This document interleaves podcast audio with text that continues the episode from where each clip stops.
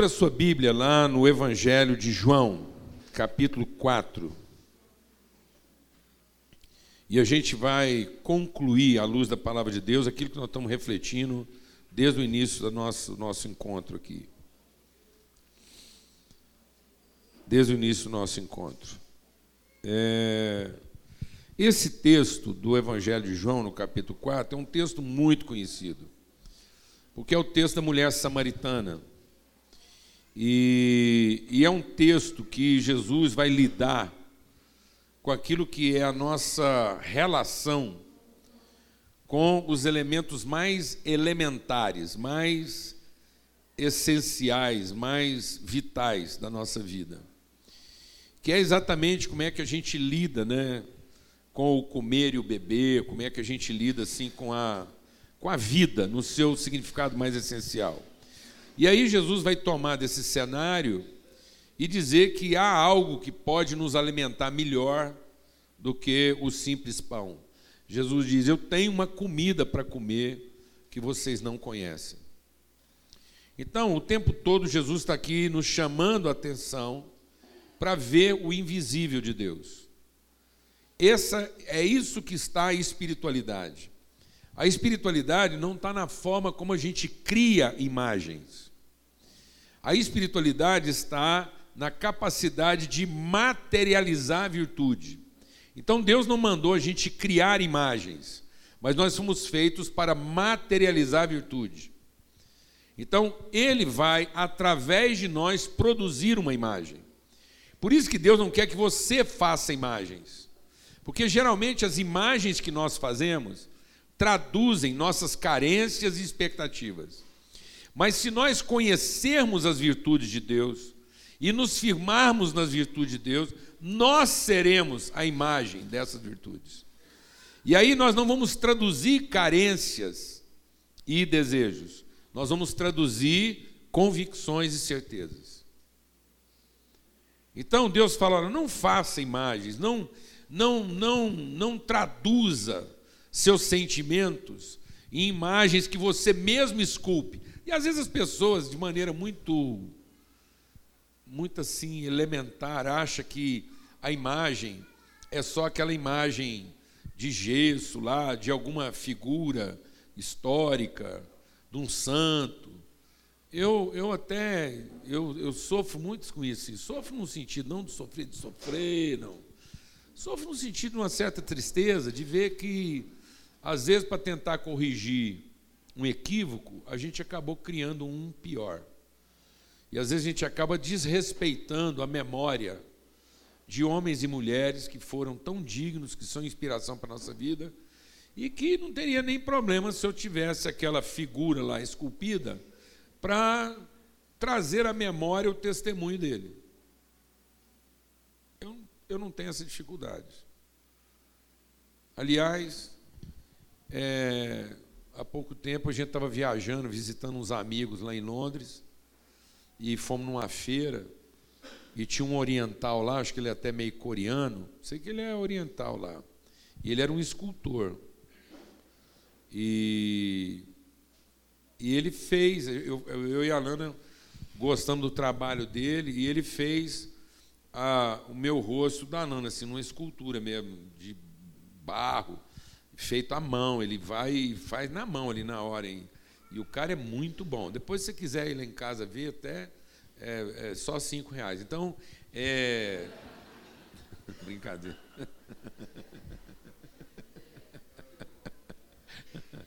Brincadeira. Mas tá lá uma escultura minha e da Lana. E muito legal até. Eu acho que depois que eu morrer, é capaz que até um, um dos filhos vai querer conservar aquilo.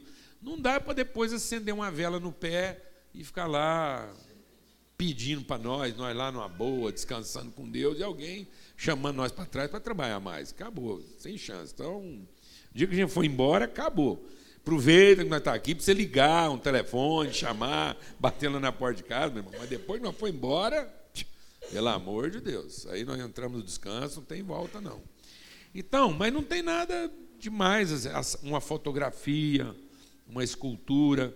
E a gente acaba, às vezes, tratando isso de forma desrespeitosa. Eu acho. Eu acho que a comunidade evangélica cometeu e comete, às vezes, um pecado pior até do que quem tem naquilo, às vezes, um símbolo de, de fé um pouco desviada do seu verdadeiro propósito, mas também tratar isso com desrespeito, como se aquelas pessoas representadas ali não fizessem parte da nossa mesma história e não fossem na nossa vida inspiração de fé. Todos esses homens que foram aí traduzidos de alguma forma, numa escultura, numa pintura, são referências de fé na nossa vida. E cada vez que eu, eu visse qualquer referência a eles, ainda que seja uma, um desenho imaginado, ainda que ele nunca tenha sido daquele jeito lá, que o Paulo tenha sido diferente, o Pedro tenha sido diferente, o Moisés tenha sido diferente, o Agostinho tenha sido diferente, não interessa. O que vale é a lembrança. Então, se alguém pintou daquela forma, toda vez que eu vejo aquilo, eu aproveito aquilo para trazer à minha memória o testemunho dessas pessoas que me inspiram, porque isso é uma recomendação bíblica. E por que eu estou dizendo isso? Porque às vezes a gente acaba produzindo outras imagens de idolatria.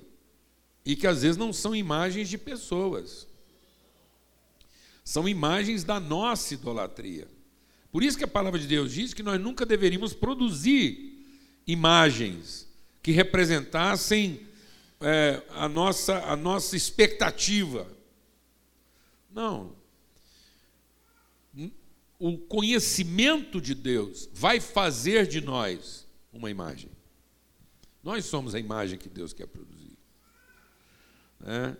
E, e, a imagem do invisível. Então, quanto mais eu conheço das virtudes de Deus, deixa Deus ministrar o seu coração. Quanto mais você conhece das virtudes de Deus, mais materialidade essas virtudes vão ganhando através da sua vida. Mais essas virtudes vão sendo palpáveis, num gesto, num, num trabalho que você faz.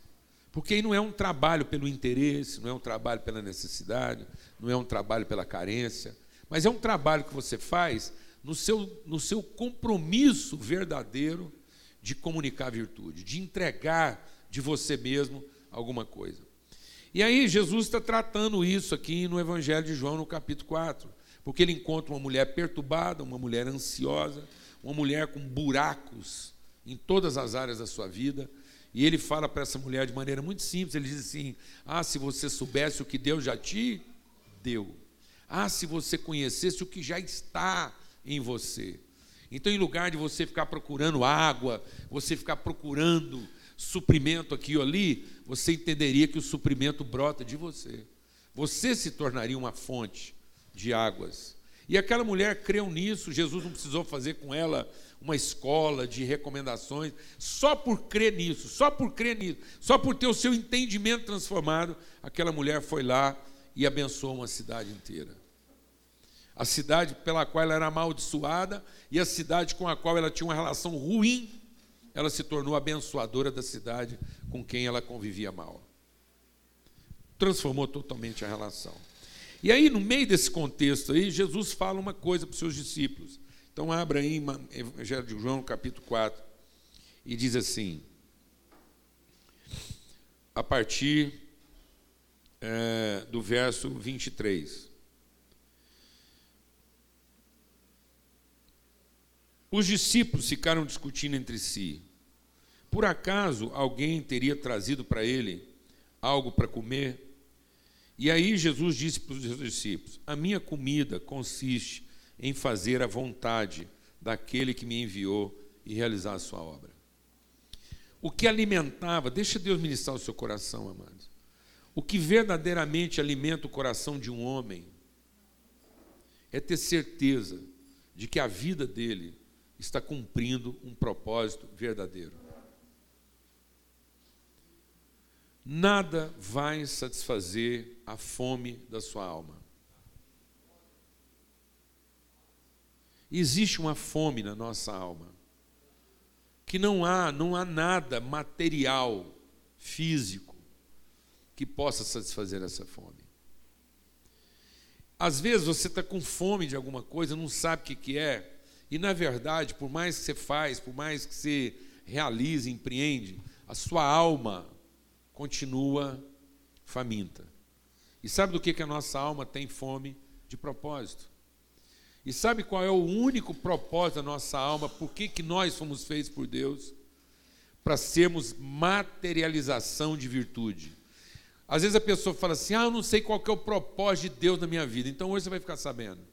Porque às vezes se associa propósito a alguma coisa que você deva fazer, e não é. O propósito de Deus não está naquilo que você faz. O propósito de Deus está definido no motivo pelo qual você faz. De modo que pode ser qualquer coisa. De modo que talvez por uma infelicidade, uma infelicidade, deixa Deus ministrar o seu coração, nem todo mundo vai conseguir trabalhar naquilo que gosta, ou que se sente habilitado para fazer. Um erro, um erro na vida, um erro, um equívoco, um deslize, e a pessoa pode estar impedida de atuar de maneira plena naquilo que ele pensou que seria sua maior habilidade. Um acidente. E aí você fala assim, então por que Deus permite isso? Ah, vamos supor que um artista, um artista, é, como é que chama aquele artista que toca, que, que teve uma doença lá que foi paralisando tudo? Até fizeram um filme dele agora no Brasil. O Maestro. Pronto, tá vendo? Deu branco em todo mundo, coisa esquisita. João Carlos. Muita gente pergunta assim: deixa Deus iniciar o seu coração, amado. Onde é que está Deus permitir um cara tão virtuoso como aquele ter uma enfermidade exatamente na área que o debilita? É uma maldição isso? Não, mas aquele homem é um dos maiores exemplos de materialidade, de virtude que nós temos nesse país. Porque não é o que ele faz, é o coração, é o desejo incansável dele de haja o que houver, ele comunicar virtude. Eu acho que se alguém amarrasse aquele homem, amarrasse, pusesse ele numa camisa de força, piscando, ele fazia o que ele tem para fazer. Você está entendendo isso ou não, amado? Um senso claro e inabalável de propósito. Com certeza aquele homem não consegue fazer as coisas como ele gostaria de fazer. Então o propósito de Deus não está no que você faz, e nem como você faz. Porque o propósito de Deus não é um que como. Nós estamos repetindo isso aqui, porque isso é uma coisa que está arraigada na nossa cabeça muito mais profundamente do que a gente imagina. O propósito de Deus para cada um dos seus filhos não é um que como. O propósito de Deus para nós é um quem. É a pessoa que a gente se torna. Por isso o propósito de Deus está nos nossos, nossos motivos e não nas nossas habilidades. Por isso Jesus diz: Eu tenho uma comida para comer que vocês não conhecem. Amada, a grande pergunta aqui hoje de manhã é como é que você tem alimentado a sua alma?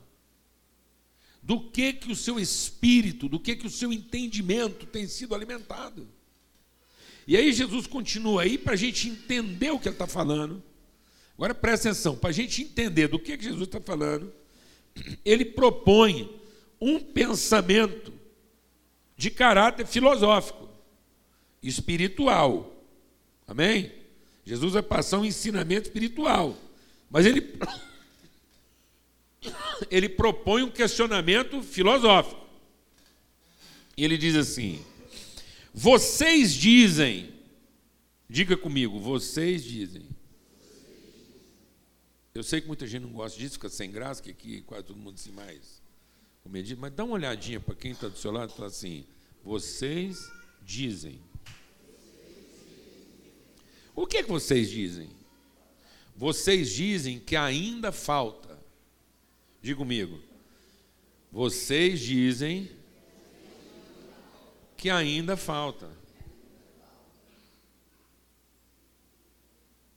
Então o que, que nós dizemos, amado? O que, que nós dizemos? De acordo com aquilo que é o aparente, de acordo com aquilo que é o visível. A natureza humana, o pensamento humano está viciado em pensar a vida pelo que falta. Esse é o nosso problema. O nosso problema é que toda a nossa forma de raciocínio, de qualificação, de desempenho, de esforço, de dedicação, está movido pelo que ainda falta. Você vê muita gente esforçada correndo de um lado para o outro, trabalhando, virando o avesso, sacrificando madrugada, acordando cedo, fazendo pós disso, pós daquilo, e qualificar, e busca um negócio, e e aumenta a empresa, e multiplica, e, e buscando o quê? O que ainda falta. É isso que Jesus está dizendo. Jesus dizendo: sabe o que é o problema de vocês? Por que, que eu tenho uma comida que vocês não conhecem? Porque a comida que vocês compram é segundo o que falta. Então nós compramos comida pelo que falta. A nossa relação com a vida está pautada por um pensamento do que falta. Então Jesus diz assim: vocês dizem que ainda falta. E que ainda falta tanto tempo para a ceifa. Eu, porém, diga comigo, eu Porém, então faz assim comigo, ó. Por em. Amém? Porque esse é o sentido da palavra por em. Porque se você tem uma afirmação e tem um por em, é porque essa afirmação revela um falso e agora você vai por em. Você vai pôr verdade no falso. Glória a Deus, amado. Então faz assim com a mãozinha. Por. Em. Glória a Deus. Quem entendeu? Está vendo? cristianismo também é cultura. Então é o seguinte: quando você está falando um porém, é porque há uma, há uma forma de pensar, há uma forma de entender que ela não é verdadeira, ela não é genuína. E que agora eu preciso buscar uma reflexão que me liberta, que cura, que põe luz em. Glória a Deus, amado. Eu, fala comigo, eu, por em. Então agora Jesus vai pôr em. No meio do nosso falso, no meio da nossa maneira humana de pensar, ele vai trazer luz. E qual que é a luz que ele traz? Vocês dizem que ainda falta. Eu, porém, vos digo: ergam os olhos. Diga comigo: ergam os olhos. Ergam os olhos. Esse erguer os olhos é para eu parar de pensar no que falta e pôr os olhos naquilo que vem do alto, aquilo que de Deus se revela. Nós estamos pensando de acordo com o que os homens pensam sem perceber, a quase totalidade de nós elabora raciocínio. Deixa Deus ministrar o seu coração pelas misericórdias de Deus. Não adianta você misturar pensamento religioso, esforço religioso a pensamento humano.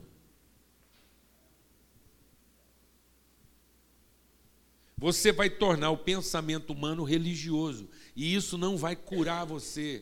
Não adianta misturar religiosidade com forma humana de pensar. Isso é uma massa podre. Isso é pura perda de tempo. Você está perdendo tempo, você está perdendo energia, você está perdendo revelação, você está perdendo virtude na medida em que você está insistindo em tornar sagrado uma maneira humana de pensar. O Evangelho não é para trazer religião, não é para trazer bênção de Deus sobre a sua maneira humana de pensar. O Evangelho é para libertar você da maneira humana de pensar. O Evangelho é para que você possa ver a vida a partir do invisível e não do aparente. Deixa Deus ministrar o seu coração. Porque às vezes você está achando que eu estou exagerando. Então vou te falar uma coisa: tudo que é vivo começa do invisível. Certo, doutor? Você nasceu de uma semente invisível. O pão que você comeu lá hoje de manhã, o tomate que você comeu ontem à noite, nasceu primeiro de um processo o quê? Invisível. Alguém foi lá e semeou no oculto uma semente. E essa semente passou por agonias e processos e eclodiu, dando materialidade à virtude. Mas tudo na vida foi formado a partir do quê? Do invisível. Então deixa Deus ministrar o seu coração. Não é do visível para o invisível, é do invisível para o visível. Então o Evangelho é para que você possa perceber a vida a partir daquilo que até então para você era o que? Invisível. Então espiritualidade não é religiosidade. Espiritualidade não é uma forma visível de tentar produzir bênção para os seus apetites invisíveis. Não, amados. A espiritualidade é para curar a gente e inverter o processo. Em vez de eu tentar gerar virtude a partir das minhas materialidades, eu entender que eu posso materializar minhas virtudes. Então você não vai comprar virtude com dinheiro. Mas você pode, com virtude, produzir dinheiro. Amém, amados? Então, se você tem dinheiro, isso tem que ser materialidade de virtude e não a garantia de que você vai adquirir o que te falta. Então, deixa Deus ministrar o seu coração. Eu vou falar de uma coisa que aqui todo mundo entende. Que a Bíblia diz que o Deus desse mundo é o dinheiro. Então, explicar para você. Dinheiro não é para comprar o que te falta. Dinheiro é para você materializar a virtude. Amém, meu irmão?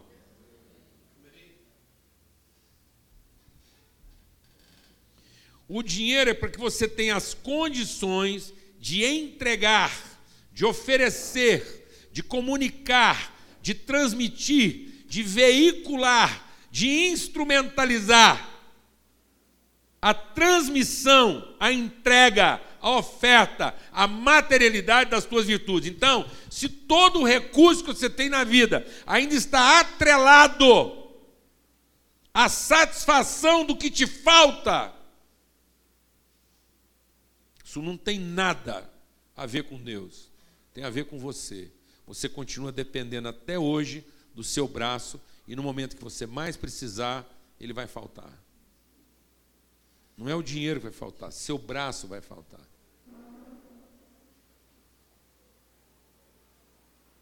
Entendeu, irmãos? Entendeu ou não? Por isso que quem acha que o esforço dele é adquirir o que ele não tem, no fim da vida ele fica ansioso, perturbado. Porque quando ele finalmente tem tudo o que ele acha que podia ter, ele começa a achar que ele está só cercado de gente que está vendo nele a oportunidade de ter o que não tem. Alguém está entendendo o que estou falando aqui ou não? Aí ele começa a desconfiar da mulher, começa a desconfiar do genro, começa a desconfiar das, das noras, começa a desconfiar dos, dos cunhados, das tias, do chi problemático.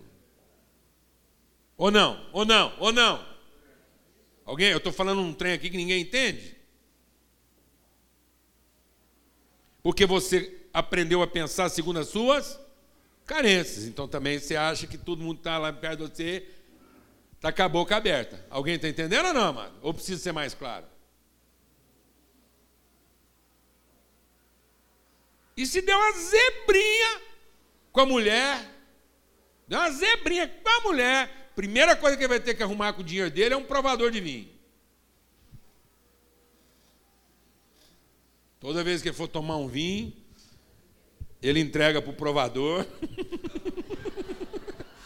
Principalmente se quem ofereceu o vinho para ele foi a mulher. Aí ele vai lá e fala assim: bebem. Deixa passar uns 10 minutos.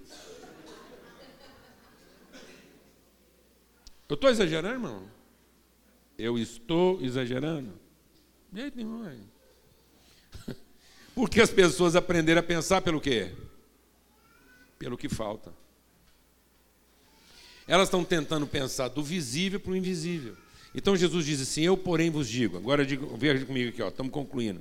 Eu, porém, vos digo. Então está aqui. Leia comigo. Eu, porém, vos digo. Erguei os olhos. Está, está pronto. Glória a Deus, amado. Então, se os homens pensam a partir do que falta, Jesus quer nos ensinar a pensar a partir do que está pronto. Glória a Deus. Nós somos o desenvolvimento do que está pronto e não a aquisição do que falta. Olhe para a sua vida e comece a desenvolver e a melhorar a sua consciência do que está pronto. E a única forma de você melhorar a consciência do que está pronto é você começar a entregar, oferecer, compartilhar e repartir as virtudes de Deus que já estão em você. Porque quando você pensa a partir do que falta, você segura suas virtudes, você tem medo de compartilhar suas virtudes, você tem medo de repartir sua vida, achando que aquilo é muito pouco, porque ainda não está suficiente. Por que, é muito pouco? Porque ainda falta. Por que, que você acha que as virtudes que estão em você ainda são poucas e você tem sua vida projetada para o futuro? Por que, que tudo na sua vida está projetado para o futuro? No dia em que, no dia que, quando tal, quando acontecer, quando eu tiver, quando eu chegar, quando eu, quando eu fizer. Então, por que está tudo projetado para o futuro? Porque você olha para você e não vê suficiência de virtude de Deus na sua vida. Então você segura aquilo, você retém aquilo, você não compartilha aquilo, então você não vê aquela virtude no seu valor. Você não vê aquela virtude trabalhando na sua eficácia. Então isso só faz aumentar seu medo. Porque aí, com o tempo vai passando, sua carência vai aumentando e a virtude que está em você se torna cada vez mais o quê? Sem significado, sem propósito. Não interessa quanto de virtude há em você hoje. Descubra o que Deus já te deu. O que Cristo veio fazer não foi acrescentar a nós uma virtude que a gente não tinha. O que ele veio fazer foi destravar, foi libertar, foi remover a cadeia, foi remover a prisão, foi remover a ignorância, foi remover o julgo, foi remover a mentira. E qual foi a mentira? Qual foi a mentira que nós acreditamos lá no jardim do Éden, quando o homem tinha tudo?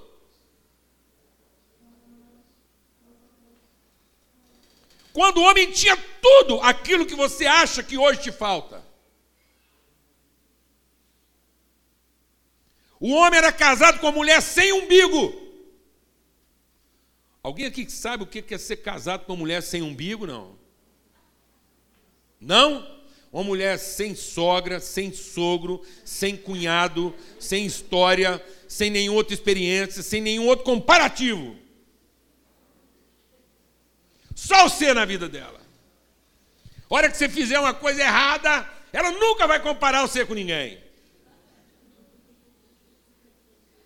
Uma mulher sem umbigo, ela nunca ia falar para você assim: você é nunca isso, você é sempre aquilo. E eu sei igualzinha que a família sua. Nunca. A Eva nunca ia falar isso para nós.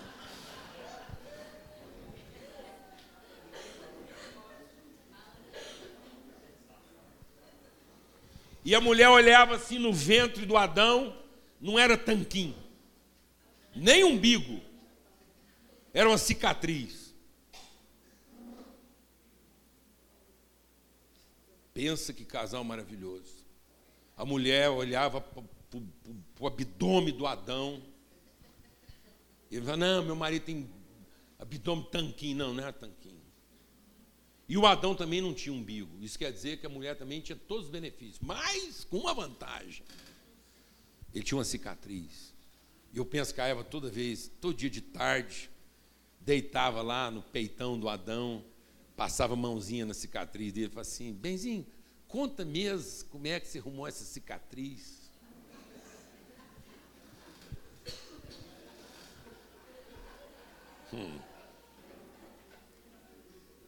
O Adão mandava tocar Roberto Carlos, os anjos entravam com Roberto Carlos lá. Eu tenho tanto para te falar.